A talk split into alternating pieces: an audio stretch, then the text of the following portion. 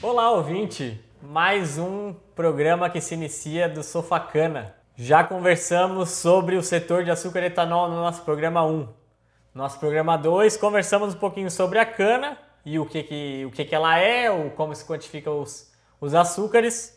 Programa três, extração de caldo, que eu tive com esses dois, duas sumidades do setor. Nossa Senhora. E agora a gente, depois da extração de caldo, a gente tem uma etapa que é muito importante, né, pessoal? Que é a parte de tratamento de caldo. E para que eu vou destinar esse caldo? Se é para etanol ou se é para açúcar? Então, roda a vinheta que depois a gente apresenta esse, essas duas peças aí. Ele fala olhando para mim. Strix One. Infinitas ideias, uma comunidade. Então, pessoal, conforme a gente já conversado, vamos falar um pouquinho sobre tratamento de caldo com André Belíssimo Ferris. Bom dia, boa tarde, boa noite, telespectadores e ouvintes do Sofacana. Armando Gameiro. Estamos aqui de novo, vamos que vamos. E mais uma vez, né, cara ouvinte? Deixe seu comentário, deixe seu feedback para a gente continuar gerando valor para você. Então vamos lá, Armando. O caldo saiu da moenda, a gente extraiu aquele caldo com vários açúcares e depois ele é destinado para a etapa de tratamento desse caldo, né? Então a gente tem duas possibilidades, ou produzir açúcar ou produzir etanol. Por que que eu tenho essa distinção assim? Como que eu vou fazer essa, essa configuração do que que eu quero produzir? Boa, João. É, esse caldo, quando ele sai da moenda, ele pode ser dividido, esse caldo. O caldo primário, que a gente até comentou no programa anterior, seja na moenda ou seja no difusor, existe o caldo primário. É um caldo mais rico, com menos impurezas, tá? E o caldo misto, que seria uma mistura de todos os outros caldos da moenda. É, via de regra, num cenário ideal, se a gente produz açúcar e álcool, o caldo primário iria para a produção de açúcar, porque tem menos impureza, e o caldo misto para a produção de etanol. Porém, é, essa produção de açúcar e etanol depende muito de usina e depende do mercado. Se o açúcar estiver remunerando melhor do que o etanol, vai se produzir mais açúcar. O mesmo vale se o etanol estiver remunerando mais, tá?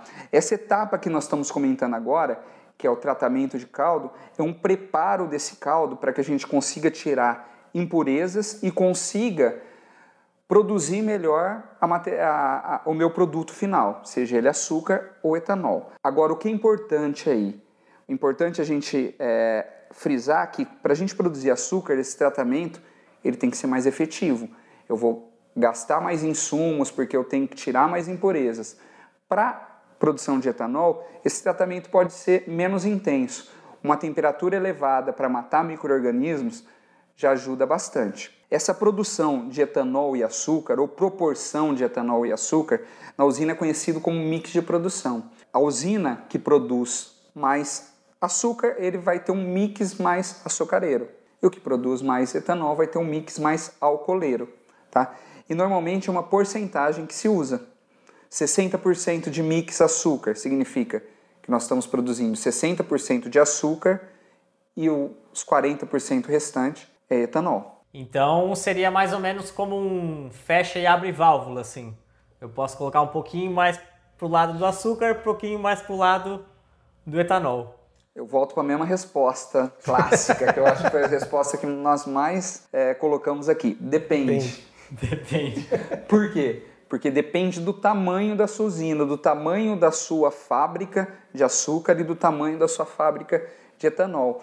Porque quando a gente produz, é, planeja uma usina, ela é planejada por uma moagem, por uma quantidade de açúcar para produzir dia e uma quantidade de etanol para produzir dia. Então é o seguinte, se eu estou entrando com aquela quantidade de cana que é meu nominal, que é o que está sendo planejado, naturalmente eu vou ter que produzir a quantidade de açúcar planejado e de etanol planejado. Então eu não consigo ter uma flexibilidade para mudar o mix. Agora, usinas mais antigas que foram crescendo ou aquelas usinas que foram planejadas para produzir só etanol e depois veio a produção de açúcar, essa sim consegue ter uma certa flexibilidade. Hoje existem usinas que conseguem mudar o mix totalmente para etanol ou o máximo possível para açúcar. Então, Armando, pelo que eu vi, isso é um negócio muito importante, né? Tendo essa flexibilidade, dependendo se eu tiver alguma crise no setor de, de etanol ou na própria açúcar, dependendo do, da quantidade de açúcar que está no exterior,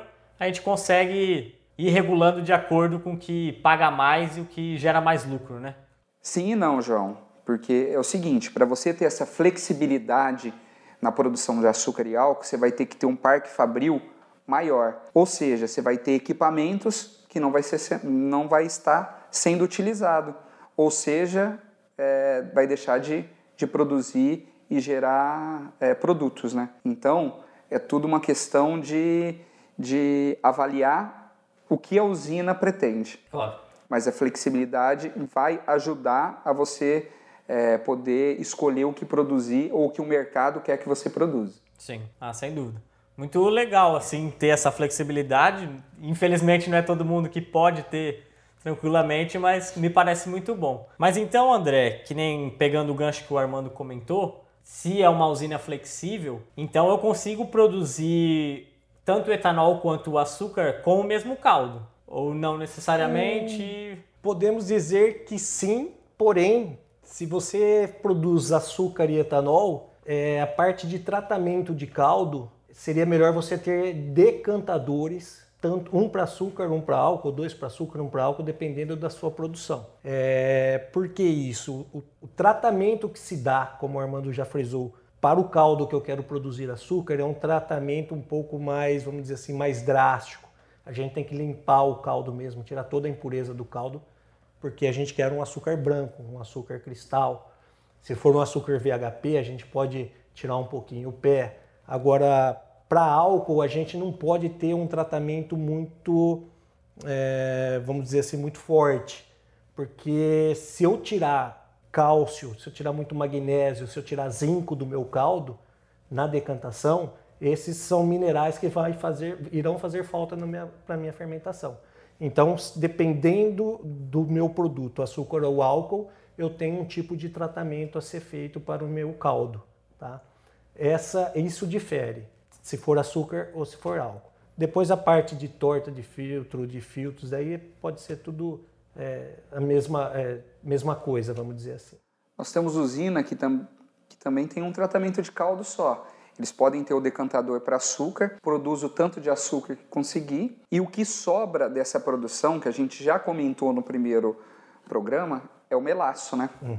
Ou melaça, ou mel final, e esse mel final pode ser destinado para a fabricação de etanol. Esse mel, como ele, mesmo que ele, foi, ele, se pass, ele passou por um tratamento bem severo, que seria a decantação para açúcar, como ele é tão concentrado, ele concentra também sais minerais que vão ser é, utilizados como nutrientes para a levedura, que é a etapa de fermentação, de fermentação, que é a produção do etanol. Ah, legal então, Armando. Vocês comentaram os dois, né, sobre decantador. Pelo que eu sei, assim, né, como engenheiro químico, é um tanque grande que tem o objetivo de decantar sujidades. No caso, vir para o fundo algumas sujidades, como terra e tudo mais. É, para chegar a essa etapa de decantação, que é ter esse tratamento de caldo, a gente tem outras, como é que eu vou dizer, outros parâmetros que a gente deve ser visto, algumas etapas anteriores a ela, para ter um tratamento de caldo eficiente? Sim, João, nós temos que ter, sim. O, a gente não pode esquecer que o nosso objetivo é deixar o caldo mais limpo possível. E para a gente ter esse caldo límpido, a gente tem algumas etapas antes do caldo entrar mesmo no decantador. Assim que o caldo extraído sai da moenda, ele passa por um filtro, vamos dizer um filtro rotativo, para tirar um pouco do bagacinho que vem junto. Aí ele vai para um, uma parte que a gente chama de pré-aquecimento, ele recebe um aquecimento, eleva um pouco a temperatura dele. Após ele passa por um processo de caleagem, a gente acerta o pH, né, do, desse caldo, e aí esse caldo é aquecido novamente. E após esse aquecimento é dosado um polímero, e aí ele entra, esse caldo entra no decantador. O polímero ele vai ajudar nessa separação das impurezas do caldo. E para a gente ter uma ideia como que acontece isso, Imaginem vocês uma bolinha pequena, vamos dizer uma bolinha de gude. Essa bolinha de gude ela vai ter algumas cargas, né, algumas cargas químicas e vai atraindo, é, atraindo outros compostos de cargas é, contrárias. E essa bolinha de gude ela vai crescendo para uma bolinha de ping-pong, passa para uma bolinha de bilhar, vem para uma bolinha de futebol de salão e assim vai crescendo e vai aglomerando essa sujidade. E essa sujidade até vai crescendo, ganha peso e decanta. E o caldo límpido sai por cima do decantador. O caldo limpo, ele sai, né? Se esse caldo for destinado à fábrica de açúcar, a gente chama ele de caldo é, clarificado. Se for para fermentação, a gente chama ele de caldo destilado. São algumas, alguns nomes que o setor trabalha, né? E essa sujidade que vai se acumulando no fundo do decantador, a gente chama de lodo. Esse lodo ele é bombeado, ele vai por, por, um, por um outro tratamento que a gente chama de tratamento de filtros, né?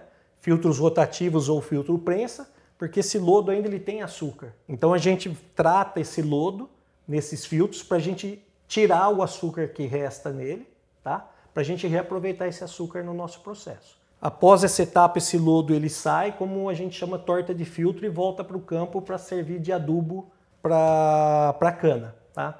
E a segunda, não é a segunda, é mais uma etapa de perda. Então, quanto mais melhor nós clarificarmos, quanto melhor nós trabalharmos esse lodo, menos açúcar nós vamos estar perdendo. O comum seria a gente perder aí uma perda boa. zero vírgula três por cento de todo o açúcar que está entrando na cana, ele vai ser perdido aí, nessa etapa de filtração. Porém, é, nós temos usinas que perdem até um por cento de todo o açúcar que entra. E vocês lembram no programa, há dois programas atrás, quanto de cana que entra por dia, né? Se a gente falar um por cento desse açúcar, nós temos combustível aí, se pegar esse um por cento de açúcar e transformar ele em etanol, a gente tem mais combustível que toda a nossa vida nós vamos usar. É verdade. Muita coisa. Por mais que pareça ser pouca coisa, né? Você fala, ah, mas é só um por cento, mas é o que vai falar se a tua usina é rentável ou não, é esse um por cento. Pode ser o lucro, a Sim. diferença entre prejuízo ou lucro. Então, boa, Armando, você falou é, o que, que acontece, né? Falando em prejuízo ou lucro. Se a gente imaginar que a nossa usina é uma caixa, que nem nós já discutimos em programas anteriores, a cana que vem eu tenho que pagar ao meu fornecedor. E o pagamento do meu fornecedor está atrelado aos preços do meu produto. E quem coloca o preço no meu produto não sou eu, é o consumidor. Sim. Se, se o açúcar está mais caro, mais barato, o etanol mais caro, mais barato, é o consumidor, é a demanda. Então, nós, a usina em si, ela não coloca o preço no produto final e, consequentemente, também não coloca o preço no produto inicial, a cana. Então, o lucro da usina é isso que o Armando falou. A gente tem que trabalhar de uma maneira... Aproveitar, rentável. rentável, aproveitar o máximo possível do açúcar que está entrando, ou seja, perder menos. E aí que sai o lucro da usina. E isso daí a gente vai discutir em outros programas, mas só para aguçar a curiosidade dos nossos ouvintes. Então, a gente tem, consegue ter uma, uma dimensão, né, de um por cento ser, um, ser altamente significativo, assim, né? É, é, João, monetariamente se... quanto de, de é, perda. A né? semana passada, para vocês terem uma ideia, eu fiz um exemplo de uma usina que moe em torno de três milhões de toneladas de cana na safra. É zero vírgula um por cento, zero vírgula um por cento com os preços do açúcar e do álcool me dava em torno de quinhentos e setenta mil reais. Ou seja, um por cento daria cinco milhões e setecentos mil. cinco milhões e setecentos mil. Vou falar mais, hein? Não é só o combustível que eu ia gastar a minha vida Não. inteira. Eu acho que também é a grana que eu, que eu vou ganhar a minha vida inteira, hein? Então, é, o mundo de usina é muito... É, zero vírgula um por cento pela tonelada de cana que se moe, pelo volume de álcool que se produz, pelo quilo de açúcar que se produz, é muita coisa. Sim. Então, estamos jogando a sementinha para deixar todo mundo aguçado para a hora que a gente for falar de eficiência, perda, por que medir. Sim, sem dúvida. Muito legal a gente conversar sobre essas perdas e como otimizar essas perdas, né? Porque, de fato, qualquer zero vírgula um por cento, igual você falou, custa quinhentos mil reais, quer dizer que se eu fizer um bom trabalho de otimização e conseguir um, uhum. perder menos zero vírgula um por cento, é um bom dinheiro que está tá retornando para minha para minha usina, para minha unidade. Com certeza. E desse programa que nós estamos falando de tratamento de caldo, é, a gente tem que tomar muito cuidado também, porque não adianta eu não ter perda e utilizar insumos é, erroneamente. Sim. Aí o meu custo de produção também vai ser alto. Os meus insumos, então, ele é dado de acordo com a qualidade do meu tratamento de caldo. Ou, Sim. ou da qualidade da sua matéria-prima também. Claro. Quanto é, pior a qualidade da sua matéria-prima, mais insumos nós temos que utilizar. Falando de decantação, se eu trouxer uma cana com mais sujeiras, com mais terra ou com mais palha, eu vou ter que fazer um tratamento mais severo, usar mais insumos para conseguir retirar toda essa terra. Então, com certeza, meu custo vai aumentar. Então, é uma balança o tempo todo, é uma Sim. balança de dois lados aí, não tem... Tem que andar com, numa mão com um lápis para você fazer a conta e na outra mão o que o nosso cliente quer, a qualidade do nosso produto final. Sem dúvida. Para a gente atingir a qualidade do produto final de uma maneira que a gente consiga sobreviver. Beleza, muito bom. Então, agora eu queria falar com os nossos ouvintes direto.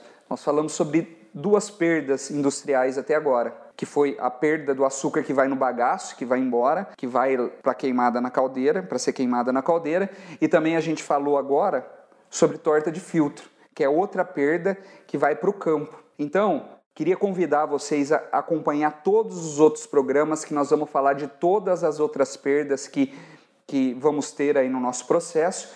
E no final de todos é, esses programas nós vamos falar de balanço de R T, que nada mais é do que a gente saber, matematicamente falando, quanto que entrou de açúcar, quanto que a gente perdeu e onde que a gente mais perdeu e quais são as oportunidades que nós temos de melhorar. Então, fique conosco, acompanhe, comente, deixe suas dúvidas. Compartilhe, não esqueça de postar lá no seu story para a gente continuar gerando valor para você. Aguardamos suas dúvidas, aguardamos seu, seu reconhecimento, suas críticas e sugestões. Ah, e mais uma coisa, pessoal, se vocês quiserem que a gente faça um, um programa somente para falar de torta de filtro, de filtro, como melhorar e tudo mais, talvez um pouco mais aprofundado aí em relação...